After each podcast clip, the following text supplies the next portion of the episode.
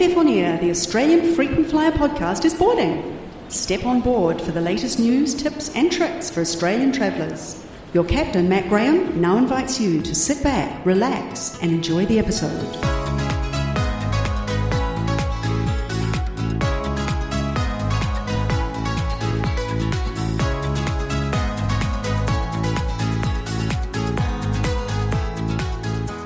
G'day and welcome to episode 89 of AFF On Air. It's the 23rd of July 2022. Coming up in this episode, Velocity Frequent Flyer and Singapore Airlines KrisFlyer have reinstated the conversion of points between each program. Why airport security queues can be so frustrating for frequent flyers. And has the Avianca Life Miles program lost its shine? Buying Life Miles during their generous promotions used to be a popular way of saving money on Star Alliance business and first class flights, but using Life Miles on flights out of Australia has become extremely difficult indeed. I'll explain why it might be time now to switch instead to the Air Canada Aeroplan program. But first, let's begin with a roundup of the latest Australian airline travel and loyalty program news from the past fortnight. And Virgin Australia has quietly updated its logo yesterday with a new red design that more closely resembles that of Virgin Atlantic or the old Virgin America. And you can see the new design already on the Virgin Australia website or app. It comes a day after Velocity reinstated the ability, as I just mentioned, to transfer points to or from the Singapore Airlines KrisFlyer program, which is very exciting news for Velocity members, and I'll talk more about this later in the episode. Now, speaking of KrisFlyer, the latest KrisFlyer spontaneous escape deals are now available for travel next month on Singapore Airlines.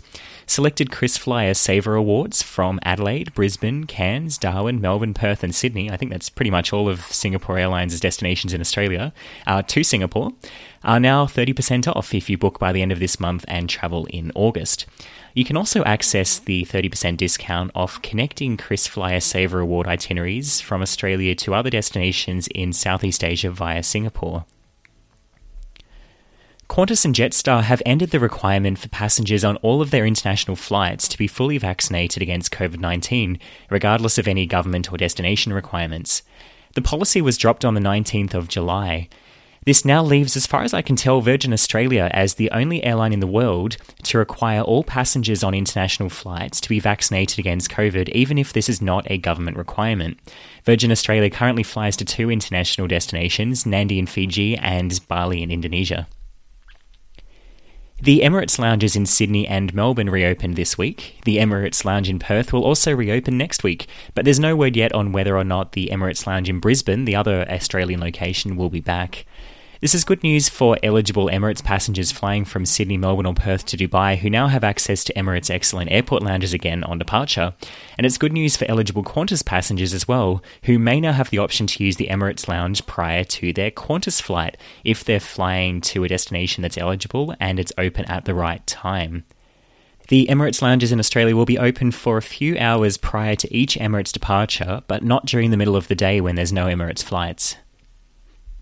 Malaysian low cost carrier AirAsia X will launch flights between Sydney and Auckland in November, bringing with it cheap economy fares and premium flatbed seats at the front of the plane. The fifth Freedom flight across the Tasman will be a continuation of AirAsia's Kuala Lumpur to Sydney service. And when AirAsia returns, it'll be using an A330 300 on the Kuala Lumpur to Auckland via Sydney route. From November, AirAsia X is also going to resume direct flights from Perth and Melbourne to Kuala Lumpur, although there will be a change of airport in Melbourne. Between 2018 and 2020, AirAsia X had been operating flights from Avalon Airport to Kuala Lumpur, but it will now be returning to Melbourne's Tullamarine Airport. With the uh, start of Sydney to Auckland flights on AirAsia X, this means you'll have a choice of five airlines between Sydney and Auckland from November. So, in addition to AirAsia, there'll be Air New Zealand, Qantas, Jetstar, and Latam Airlines. But there's still no word yet on whether Virgin Australia will resume flights to Auckland at some point. They will be restarting flights, though, to Queenstown in November. Qantas has finally fixed an error with the way its website prices classic flight rewards on Alaska Airlines after more than a year of this glitch being uh, um, in effect. Last month, Australian Frequent Flyer highlighted this glitch with the Qantas website where business classic reward seats on Alaska Airlines were being incorrectly priced at the higher first class level. The Qantas website even warned users that the flight will be in business while charging at the first class rate. There's just over a week left to take advantage of the IHG One Rewards Instant Platinum Status and Diamond Challenge offer, which with registrations closing on the 31st of July.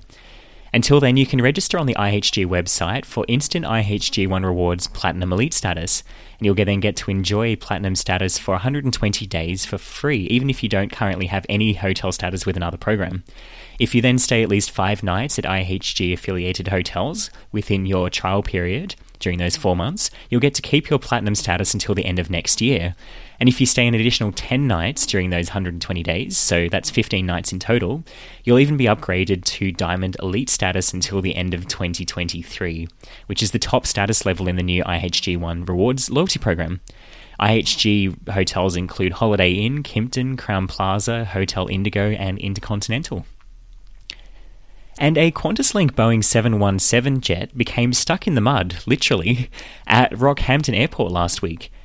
After the pilot tried to take a shortcut over some wet grass while taxiing into the terminal, it seems, the plane got bogged and couldn't be moved for more than a week. The plane has since been freed and ferried back to Brisbane without passengers, but it still hasn't yet returned to commercial service after almost two weeks. That's what's making news on AustralianFrequentFlyer.com.au this fortnight. You can stay up to date between podcasts by subscribing to the Australian Frequent Flyer Gazette to get the latest frequent flyer news straight to your inbox for free every Monday and Thursday morning.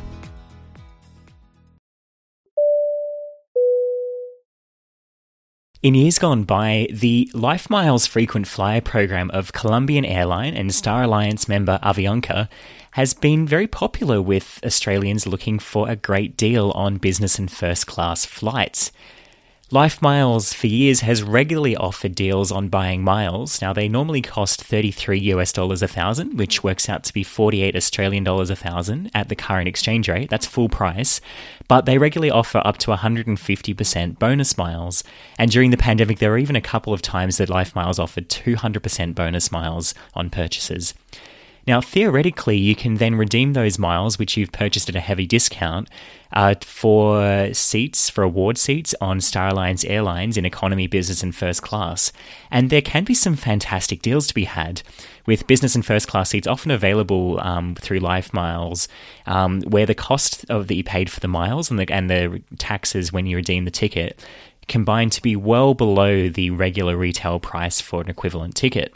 And Life Miles doesn't pass on fuel or carrier surcharges when you redeem for flights on partner airlines, so the taxes are always pretty low when you use Life Miles. But using Life Miles isn't always easy and it does come with risks. For starters, the Life Miles website is, and as anyone who's tried to use it will know, is really not good. Um, sometimes also connecting itineraries don't appear online. So, um, for example, there might be availability on a flight from uh, Sydney to Tokyo and also availability from Tokyo to Beijing. But then if you try to book a ticket from Sydney to Beijing, even though those, the flights would actually be available as a married segment, they just don't appear online, um, which then requires you to use the infamous screenshot method where you basically take a screenshot of the, um, the two separate tickets and then send them an email and hope to get a callback. Uh, not a good process, but it's something that people have had to resort to in, in previous years. Um, but yeah, it's it's not great. And um, if you can't get the website to work, or sometimes even if you can, you also might need to deal with their call center, which really isn't good either. Um, plus, LifeMiles changed their expiration policy a few years back, where um, now if you don't earn any new life miles at least once every 12 months, then your entire balance will expire, and redeeming miles does not count towards activity for keeping your miles alive. So they really um, they they don't make it easy for um, for people to, to get the value out of the program. Now, until the until the pandemic, the cost savings still on the whole made it worthwhile for some Australians to engage with the Life Miles program. Um, you could still get really relatively cheap um, reward seats if you could actually make a booking. Um, there, there was value to be had, but a few things now have changed. One of them is the US dollar exchange rate. Uh, it's not so good now. So, like $33 a thousand you're paying for life miles, that's now 48 Australian dollars a thousand, which is creeping up a little bit. But most significantly, and, and much more importantly, there are now very few business or first class award seats available to or from Australia to book using life miles. In fact, first class awards at the moment are pretty much non existent. I don't think I've seen any first class availability on any LifeMiles partner airline to or from Australia at any point in the last year. Um, and I, I certainly can't see any at the moment for travel in the next year. And in the meantime, something else happened during the pandemic. Air Canada, another Star Alliance airline, began selling its Aeroplan points. And this is now arguably a much better deal than using LifeMiles. And I'll have more on this shortly, but um, if you are stuck with a large balance of life miles now, you can still book business award seats on some Star Alliance partner airlines to or from Australia. And I just want to talk briefly about what is available to book at the moment using LifeMiles. Um, now, I searched recently when researching for an article about this that I was writing, and I'll link to this article in the episode notes. Um, but what I found was that there were some seats on a few um, Star Alliance partner airlines. I couldn't find anything on Air Canada, but United had a few business seats here or there between Australia and the US. Um, also, quite a bit of availability as it happens between Papeete and San Francisco if you can get to Tahiti. Um, Air India had up to one business class seat per flight, which you could book using LifeMiles or another Star Alliance program um, on its flights from Sydney and Melbourne to Delhi. Um, ANA, All Nippon Airways, had a few flights um, next year from Sydney to Tokyo or Perth to Tokyo Narita, which had one business seat. Um, and surprisingly, actually, also on the Sydney to Haneda route, there's quite a lot of business class availability at short notice if you want to travel in the next few weeks, which you can book using LifeMiles. But um, Japan is still largely closed, so maybe not so useful unless you're connecting somewhere. Um, Air New Zealand has very limited availability generally, but I could find a few Trans Tasman business seats. Asiana had a very occasional um, flight with one business seat between Sydney and Seoul, um, but that was pretty much it. And I mean, what I've just talked about, that pretty much reflects what's available to book right now using all Star Alliance currencies on those airlines. Um, that's not unique to LifeMiles. But there was something else that I found which was quite concerning.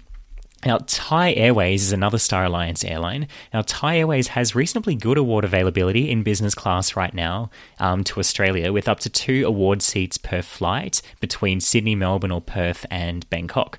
Now, these are available to book using all other Star Alliance programs, so you can use United Mileage Plus miles, you can use Air Canada Aeroplan points, you can use Singapore Airlines KrisFlyer miles, Lufthansa miles, and more miles, and so on. But these seats on Thai Airways in business class do not appear um, to life, for, for LifeMiles members. Um, LifeMiles members only have access at the moment to economy seats on Thai Airways, and that's the same across all Thai Airways routes. So it seems to be a systematic issue where there's either a glitch with the LifeMiles website or um, uh, LifeMiles members are being blocked deliberately from accessing those seats. So something's not right there. Now, I also found quite a few examples, unfortunately, of Singapore Airlines flights, Singapore, of course, being part of Star Alliance as well, where which were available through other Star Alliance programs like United Mileage Plus or Air Canada Aeroplan, but they weren't available through LifeMiles. So, in other words, LifeMiles members um, have at the moment they just have access to fewer award seats in and out of Australia on Singapore Airlines and Thai Airways. Even seats that are available through other programs are not necessarily available through LifeMiles, and that's a problem. Now, the article I recently wrote, which I've, is in the episode notes, is called No Availability What's the Point of Buying LifeMiles in 2022? And this goes into more detail about this. But the point is, even though you can buy LifeMiles right now at 145% bonus, what's the point if they're so hard to redeem? And this brings me to the Air Canada Aeroplan program. Now, you might recall that Air Canada began selling their Aeroplan points during the pandemic in 2020. Um, at the time, they probably just needed some cash, to be honest, but in recent times, they've been offering regular and quite generous bonuses as well. Now, just for some background, it costs normally 35 Canadian dollars per thousand to buy Aeroplan points, which works out to be around 39 Australian dollars at the current exchange rate, so a bit cheaper than buying LifeMiles. And during their most recent promotion, which ran earlier this month and just ended last Wednesday, you could have got 100% bonus miles from Air Canada by buying at least 80,000 mile, uh, points, I should say, not miles, Aeroplan points at a time. And there was uh, some smaller bonuses for buying smaller amounts as well with that offer. Uh, Air Canada lets you buy up to a million Aeroplan points per year, so that should be more than enough for most people. And yeah, given the difference in the exchange rates between the Canadian dollar and the US dollar, the cost of buying Aeroplan points at a 100% bonus during an offer like that are pretty similar anyway to buying Life Miles at a 145% bonus. But on many levels, buying Aeroplan points is probably now a much better choice, and here are some of the reasons for this. Firstly, the Aeroplan award charts are more or less comparable with Life Miles. There are, of course, different charts, but um, Aeroplan's charts are very competitive. They redid their loyalty program and towards the end of 2020, um, and Aeroplan is now, like for most awards, pretty good value. Like Life Miles, Aeroplan also does not pass on any fuel or carrier surcharges when booking on partner airlines, and these can run into the hundreds of dollars. Um, but instead, when you redeem Air Canada um, Aeroplan points, you just pay a 39 Canadian dollar partner airline booking fee for any redemption, in, which includes travel on uh, partner airline or partner airlines, and then you just pay any genuine taxes. So the fees and taxes are always going to be pretty reasonable. Unlike with Life Miles, though, you also have the option with Aeroplan to add a stopover to most award bookings for 5,000 points. Um, with Life Miles, stopovers are simply not permitted. The Air Canada website also works really well, and booking your awards online, searching for availability and booking awards is really easy. Um, any available flight on any of Air Canada's partner airlines should show up online, and the award routing rules are pretty generous. So basically, as long as an itinerary is available, even if it's not the shortest routing or whatever, uh, you can book it using Aeroplan points if the seats are there. Um, and the website does show quite a lot of different itineraries available. Um, compare this with Life Miles. Often you'll search for a, something really common like Sydney to London, and it'll show nothing available um, at all. Um, if you do need to call up for whatever reason, Air Canada's call centre is also just miles ahead of Life Miles. Um, although, admittedly, you do sometimes need to wait a while. Um, Air Canada's call centre, there can be a bit of a wait time sometimes. Um, but all of this is before I talk about the number of airlines that you can redeem your Aeroplan points to fly with. Um, so, of course, Aeroplan with um, Air Canada being in Star Alliance, you can use your Aeroplan points to book on Star Alliance airlines, including on Thai Airways Business Class, which is not available through Life Miles. But there's also quite a lot of Air Canada partner airlines outside of Star Alliance as well. And you can easily um, use multiple different airlines on the same Air Canada award ticket. So you can even combine, for example, Star Alliance and non Star Alliance partner airlines onto one Air Canada um, award ticket. You just pay, pay for one award. Now, in terms of non Star Alliance partners, Life Miles only has three that you can redeem your miles to fly with, and those are Iberia, Gol, and Aeromexico. Air Canada, on the other hand, has over a dozen, and of those, some of them are genuinely very useful to Australians. For starters, there's Virgin Australia. So, if you wanted to book, for example, an international award ticket on a Star Alliance airline out of Australia, like Thai Airways from Melbourne to Bangkok, for example, you can easily add on a connecting Virgin Australia domestic flight onto the same award ticket, and you often won't pay any more points either. So, for example, you could fly Hobart to Melbourne on Virgin Australia, and Melbourne to Bangkok on Thai Airways, all on the one ticket with your bag checked through all the way to Thailand. And that's not something that you can do with Life Miles. Air Canada also partners with Etihad, which offers up to two business award seats on some flights from Melbourne or Sydney to Abu Dhabi.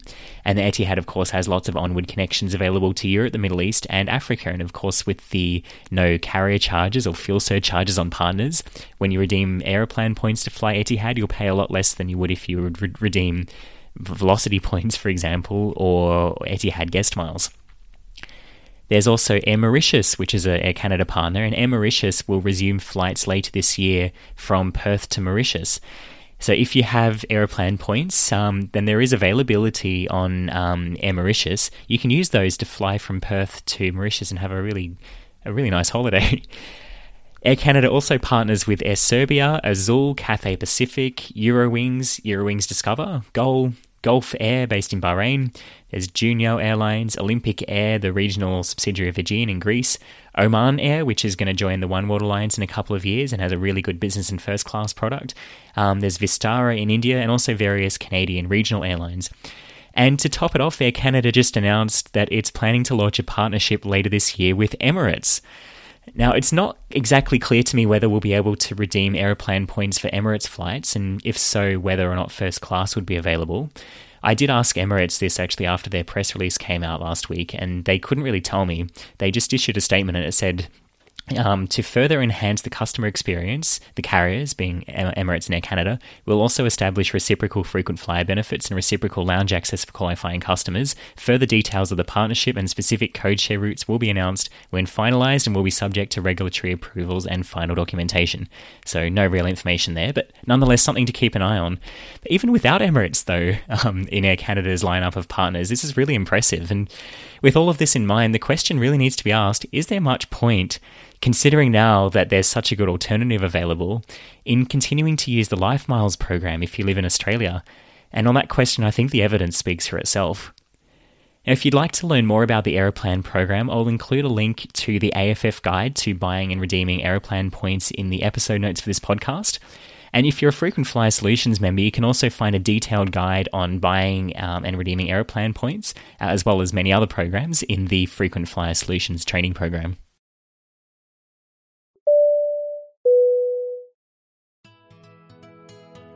Want to learn how to maximize the value in frequent flyer programs? If you're new to the frequent flyer points game, or perhaps you'd like to perfect your travel hacking strategy, you may be interested in the frequent flyer training program offered by our sister website, Frequent Flyer Solutions. The Frequent Flyer Solutions training consists of 10 easy to follow online courses with topics including credit cards, earning, buying, and redeeming points, airline status, hotel and supermarket loyalty programs, and how to find cheap flights.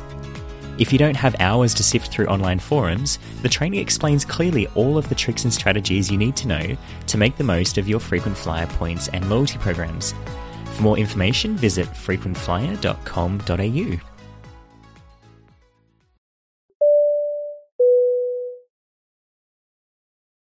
Well, as I said at the start of this episode, this week uh, the Velocity Frequent Flyer program and the KrisFlyer program finally brought back the ability to transfer points between the two programs. And this was something that had been offered uh, since 2014, um, but the the option was suspended in April 2020 when it looked like Virgin Australia might go into bankruptcy, and um, they did indeed go into voluntary administration a couple of weeks after that. Um, at the time, Velocity said that they would bring back this feature once flight schedules resumed to normal, and on the 21st of July this year, they have finally done so. And the good news for Velocity members is that there are no, are no changes to the conversion rate or to the basic terms and conditions. So the conversion rate is still 1.55 to 1 in both directions. So, in other words, if you transfer velocity points to KrisFlyer, you'd need 1.55 velocity points for every one KrisFlyer mile that you'd receive, and the same in the other direction. So you'd need 1.55 KrisFlyer miles to get one velocity point. So basically, this works out to be about a 35% penalty every time you transfer points in either direction. So you, you shouldn't just transfer willy nilly. Um, between the programs. But if you have a particular redemption in mind, which is better value or only available through the other program, then uh, it could definitely make sense. Uh, and there is just a, uh, a minimum transfer of 5,000 points at a time as well. Now, if you'd like to transfer your points, you can do this on, on the Velocity website if you want to transfer your Velocity points to KrisFlyer, or on the Singapore Airlines website if you want to transfer KrisFlyer points in the other direction. Um, and you just need to link your accounts once um, before you can before you can start transferring. Um, but it's the actual mechanics of it are relatively simple. So, what I want to talk about on the podcast today is why you might actually transfer points from Velocity to KrisFlyer. And there are um, around, there's pretty much seven reasons that you might do this. The biggest reason is that KrisFlyer um, gives you access to award seats on Star Alliance. And I talked about Star Alliance in the previous section when we were talking about Life Miles and Air Canada. Um, if you with Velocity, now Virgin Australia does partner with a few airlines that are part of the Star Alliance, so Singapore Airlines, South African Airways, um, Air Canada, and United. But there are 22 other Star Alliance members which you cannot redeem your Velocity points to fly with, but you can redeem KrisFlyer miles to fly with. So airlines like Turkish Airlines, ANA to Japan, Asiana, Air New Zealand, Aegean Airlines, Lufthansa, and so on um, you have access to those awards through the KrisFlyer program. KrisFlyer also partners with three other non Star Alliance airlines, which are not um, Virgin Australia partners, being Vistara, Alaska Airlines, and Juneyao Airlines. I hope I've pronounced that correctly. That's a Chinese airline. Uh, and those are three other airlines that you, you would have access to with KrisFlyer miles. The third reason is KrisFlyer has also the Star Alliance Around the World Award, which um, Aaron mentioned briefly in last fortnight's episode. And, and this is something that I'm going to talk about in more detail in, a, in an upcoming episode of this podcast. But with KrisFlyer Miles, you do have the possibility to fly around the world in business class for 280,000 KrisFlyer Miles, which with the um, uh, after you convert them from velocity points, that would be the, the equivalent of 434,000 velocity points to fly around the world in business class. Some redemptions are possible through either program. Um, for example, seats on Singapore Airlines or seats on Virgin Australia or on certain Star Alliance airlines like South African. Um, but they might just be better value through the KrisFlyer program compared to um, the same redemption through Velocity. Um, it can also work um, to be the other way around, but uh, for example, if you wanted to fly from Adelaide to Cairns, using uh, on Virgin Australia Business Class. If you were to use velocity points, it would be 35,500 velocity points plus taxes and carrier charges.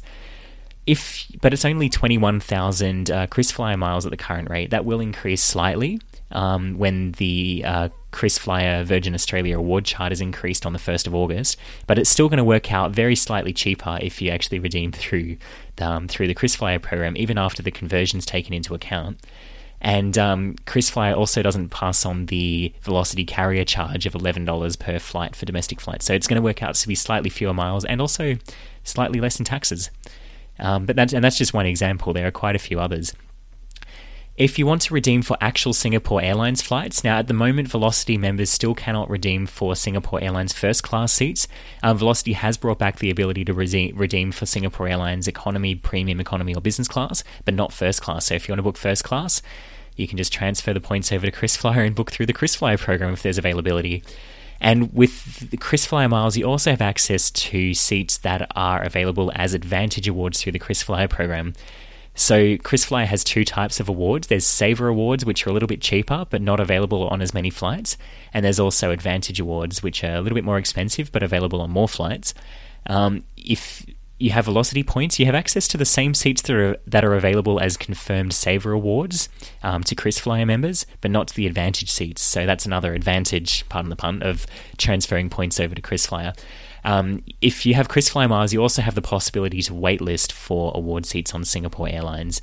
And if you have KrisFlyer Miles, finally, you can uh, have the opportunity to upgrade on Singapore Airlines flights if that's something that you want to do and you've bought an eligible fare class. Although, um, like Aaron said in the last episode, upgrading using KrisFlyer Miles on Singapore Airlines flights is probably not going to be the best value. But um, yeah, so there's quite a few reasons, but it could make sense to um, to transfer the points over to KrisFlyer.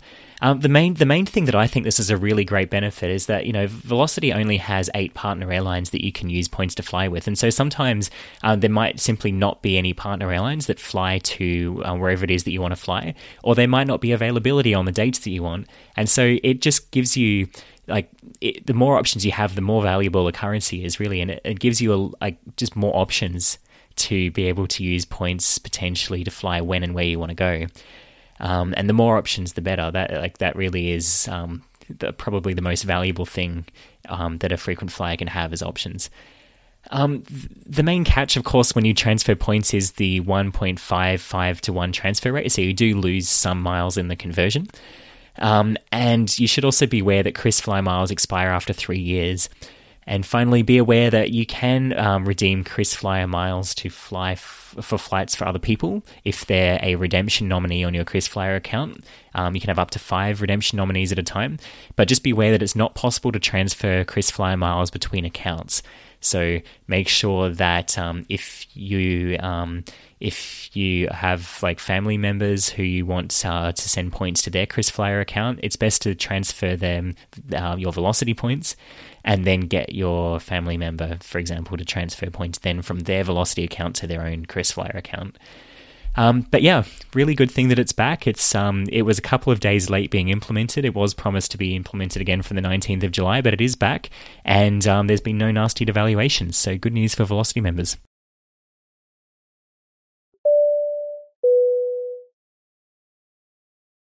Finally, for this episode, have you ever found airport security frustrating? If you're a frequent flyer, I suspect the answer to this would be the same as it would be if I asked you whether the Pope is Catholic. You might remember that in April this year, during the Easter holiday rush, where we saw airport security queues running out the door of the airports in some places around Australia, Qantas CEO Alan Joyce blamed passengers for not being match fit. He said that when he went through the airports, um, he saw that people were forgetting to take out their laptops and they, that they forgot that they had to take out their aerosols and so on. Joyce later backtracked on those infamous comments, and it turns out that the main reason for the long security lines during the Easter holidays, surprise, surprise, was a lack of airport staff. The crowds were back to, you know, pre-COVID levels, but the staffing levels were not. So that was really the cause. But in a way, Joyce does have a point, and I, which I've written about in an article on AFF this week. As you might know, I've done a lot of international travel over the past few months, and the thing that struck me is that every single airport seems to have different rules and requirements about what you need to do when going through airport security. Um, just to give you some examples, like in most airports in the US, you need to take out pretty much everything computers, tablets out of your bag, take your jacket off, liquids, gels, and aerosols out. You need to take your shoes off even uh, when going through the x ray scanner in most US airports.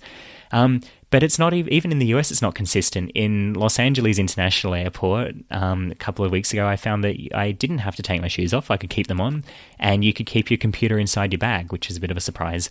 But then, as you go to other airports in other countries, the rules completely change. Up just north of the US in Canada, um, I I found that in, in airports in Canada, you needed to take out your laptop or computer, and you need to take out your your liquids and aerosols and gels, but shoes can stay on.